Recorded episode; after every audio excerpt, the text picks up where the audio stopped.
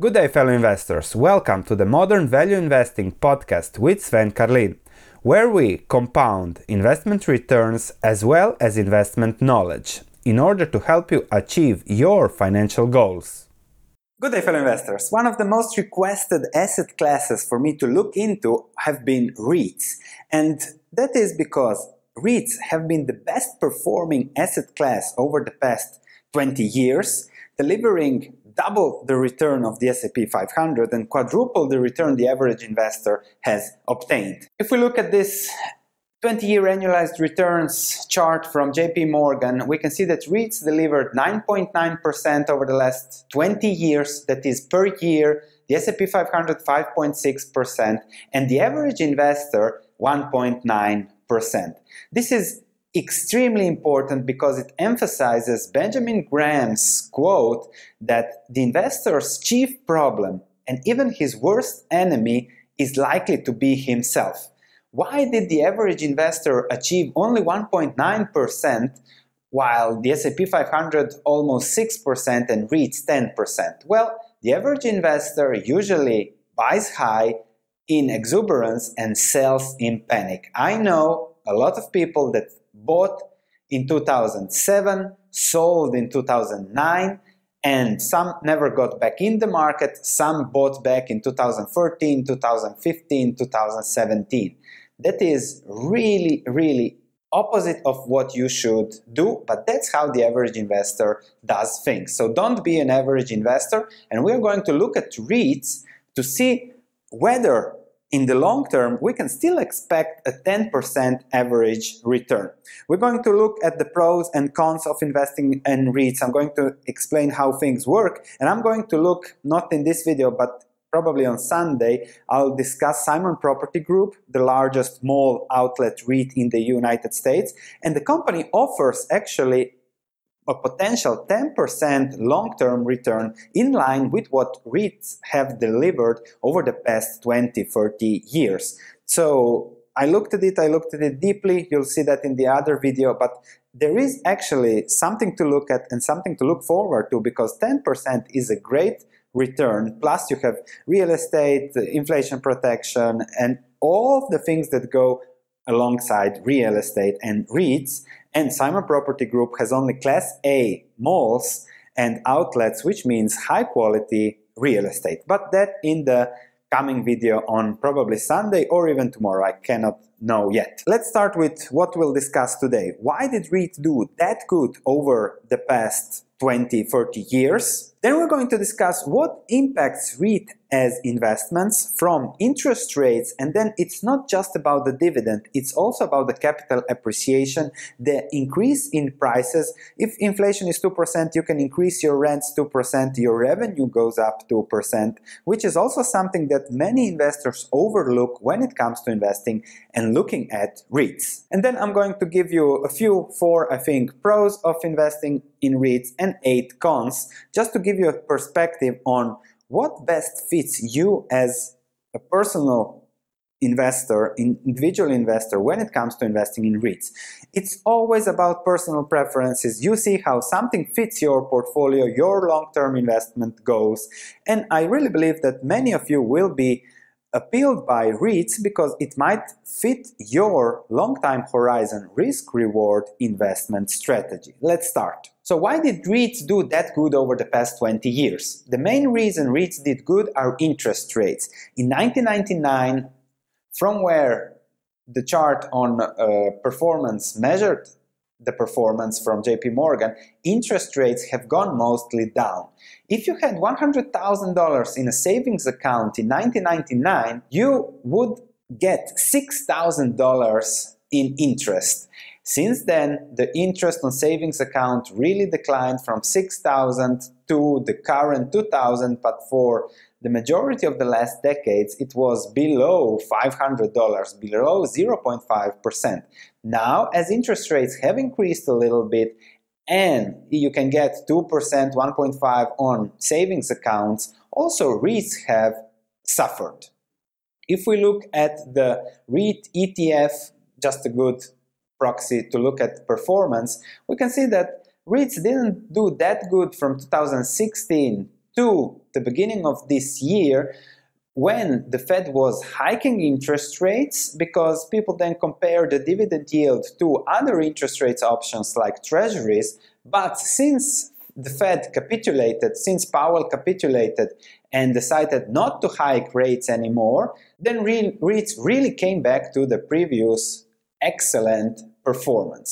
So REITs are clearly interest rates place. If you can get 5% on a five-year treasury, you are going to want a little bit more from a REIT. However, that's REIT is not only a dividend, it is inflation protection, it is real estate ownership, and then depending on the REIT, the quality of the REIT, the sector it plays, it might deserve a premium or a big discount. We'll discuss that. If we look at the iShares Core US REIT ETF, it has a yield of 3.5%.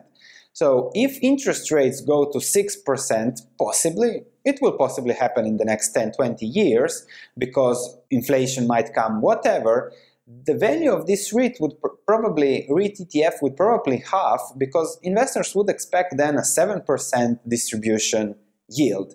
And that's the game with REITs. If that happens, that wouldn't be a tragedy because you can then reinvest the dividends for a 7% yield, which is much higher than the 3.5% yield, which means that your long-term returns would be even higher because as we know, when stock prices crashes, if you have the money to reinvest or add to the position during time, if you invest on a monthly basis, your long-term returns would be even better. On the dividend and returns you can expect from REITs, there are dividends, there are buybacks, and there is capital appreciation, and there is growth. So it's not only dividend. When you look at the REIT, you have to look at, okay, of course, the buyback. Simon Property Group is doing buybacks, 2 billion over the next two years, so that's 1.7% per year on top of the 5% dividend yield.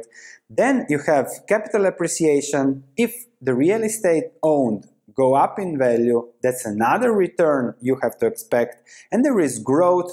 REITs can always borrow money, do acquisitions, as long as the price you pay on the borrowed money, the interest rate is, let's say, 3%, and the yield on the real estate you bought is 5%, the spread between the cost of money and the return on the investment is what makes a REIT grow, grow its dividend, and do well in business. So there are four things you have to look when looking at REITs. Dividends, of course, buybacks, growth, capital appreciation, real estate quality, that's already five, and that all is summarized with the funds from operations. When you manage a real estate, then you see, okay, this is the rents I come, that come in, these are the costs that I have to pay to manage everything, and what's left, an interest rate, is funds from operation.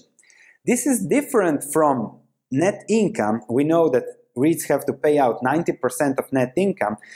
This is different from net income because funds from operations don't include a charge, depreciation on real estate that is included in net income. And that's a non-cash charge, which means that if you see a REIT with net income of 100 and the funds of operation from operations could be 140, 150, because the 50 charge that lowers net income is depreciation, which means it's a cash, not a cash outflow at the moment, and therefore the REIT has more cash to distribute. We're going to see with Simon Property Group that the stock, the company has 66% dividend to funds from operations payout. So there is 36% of cash flows that the company reinvests and retains for future growth. So that's something added to the real estate appreciation, to the dividend, to the buybacks, and therefore the growth. So those are the four key things you have to look when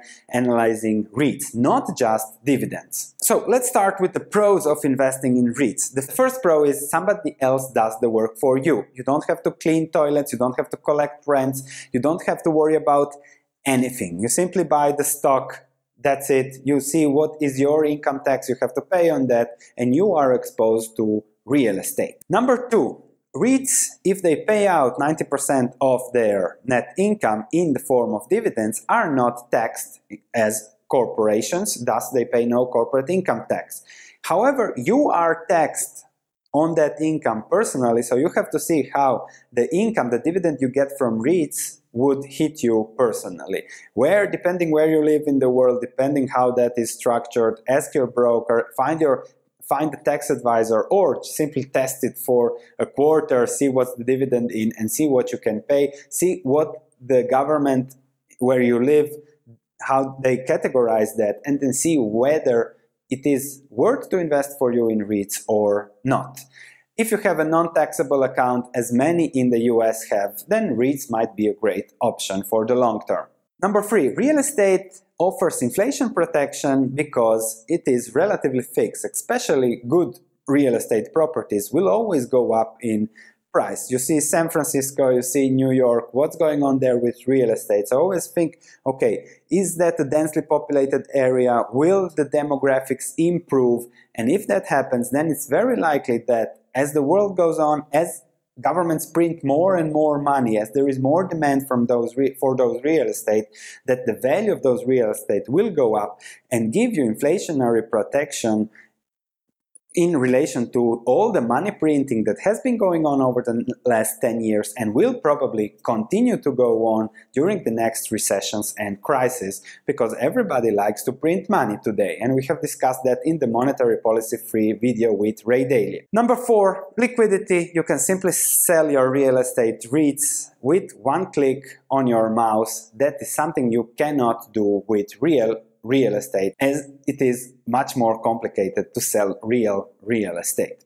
Now, on the cons, there is eight, but those are not weighted, so uh, you have to see just how those things fit your portfolio. As we already mentioned, there is interest rate risk. If interest rates go up, people will compare the dividend yield on REITs with other things, and the price of the REIT, the stock price, might go down plus the cost on the debt leverage might go up for the REIT, which means that their profit margins might get squeezed, and therefore that would not be a good situation for some REITs, especially those that have variable debt in comparison to those that have long-term fixed interest rate debt that would actually benefit from such a situation.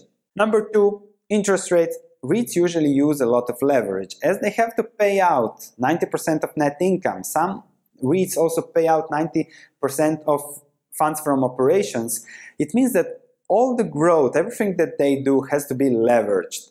And when that happens, if there is a crisis, if there is a credit crunch, a lot of REITs might be in tough situations. And we see those REITs offering 5, 8, 10, 15% dividend yield.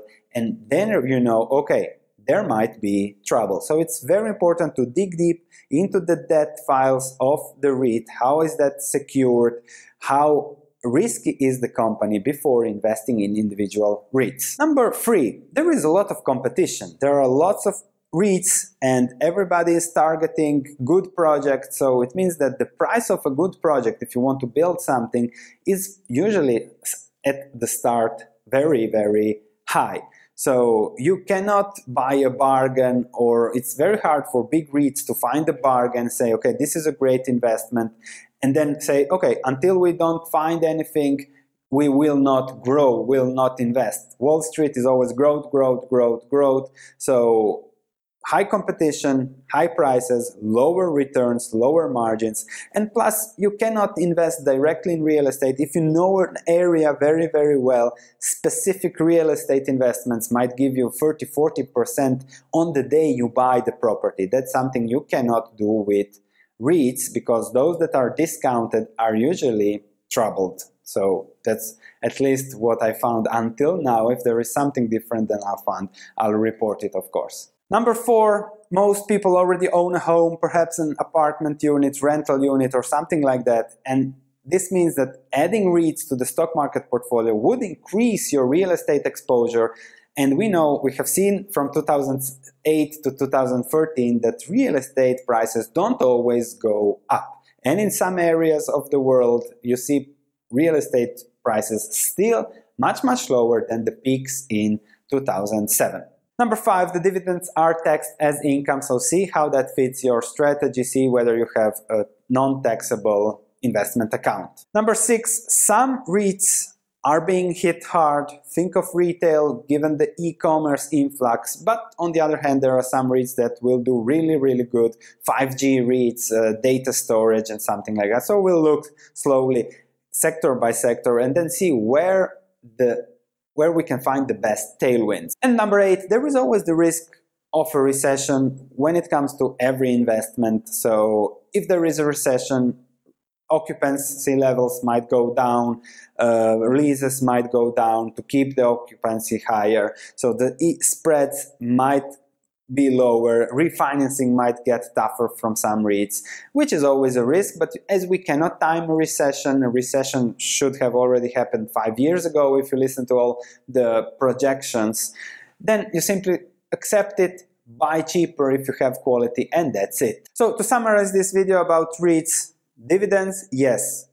Funds from operations, where does the money go from the difference between what is paid out in dividends and what's left in cash flows? So buybacks, growth, refurbishment, increased prices of REITs, and then the quality of the real estate to see whether in the long term the real estate prices will go up and thus your return will be emphasized by capital appreciation.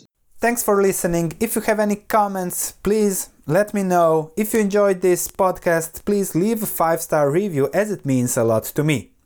Thank you, and I'll be speaking to you in the next episode.